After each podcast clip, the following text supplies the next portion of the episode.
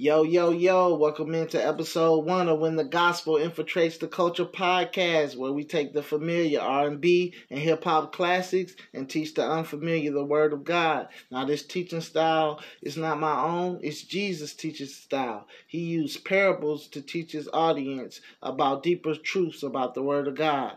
This is why I attempt to do the same. A parable is simply taking a concept or idea that is familiar to your audience and teaching a deeper truth that is unfamiliar to your audience. This is what we do here at When the Gospel Infiltrates the Culture podcast. Let's dive right into it with Tevin Campbell's smash hit, Can We Talk for a Minute? Yeah, that one. Last night I. now, the idea behind the song is that Tevin is interested in a young lady, but he doesn't know how to approach her. Fellas, we all been there where we have this lady we're interested in, but we don't know the words to say. We don't know our approach. And ladies, you know, when that guy wants to approach you, you have an idea, you have an inkling, but there's that tension, that animosity, that nervousness that sets in. This is where Tevin is. that curiosity point that I really want to get to know her. Can I suggest to you that same excitement that Tevin has to get to know that young lady? God has that same excitement for you to get to know him. God is saying to you and I, Can I talk to you for a minute? Can I have a moment of your time? Here's the difference though God already knows your name, He already knows. He just wants you to know the privilege it is to get to know Him. In fact, the Bible says in Psalms 116 that God inclines his ear to us. Wow. In other words, God attentively listens to what we have to say. God cares about what we have to say. God is concerned with what's going on with us. That's comforting, that's reassuring. Unlike the psalmist, though, let's not wait until we're in that desperate situation before we cry out to God.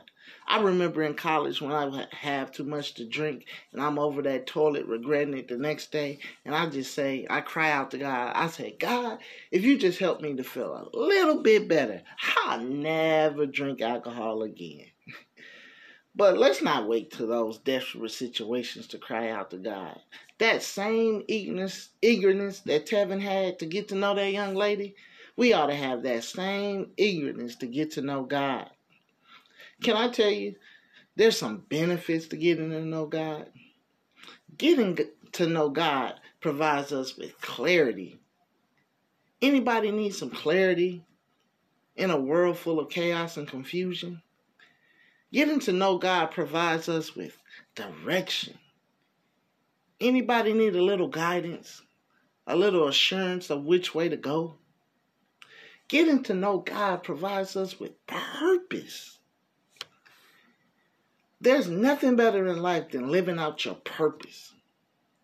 So God is asking, can we talk for a minute? But unlike Tevin, he already knows our name. Do you have a minute for God? That's the ultimate question. Do you have one minute for God?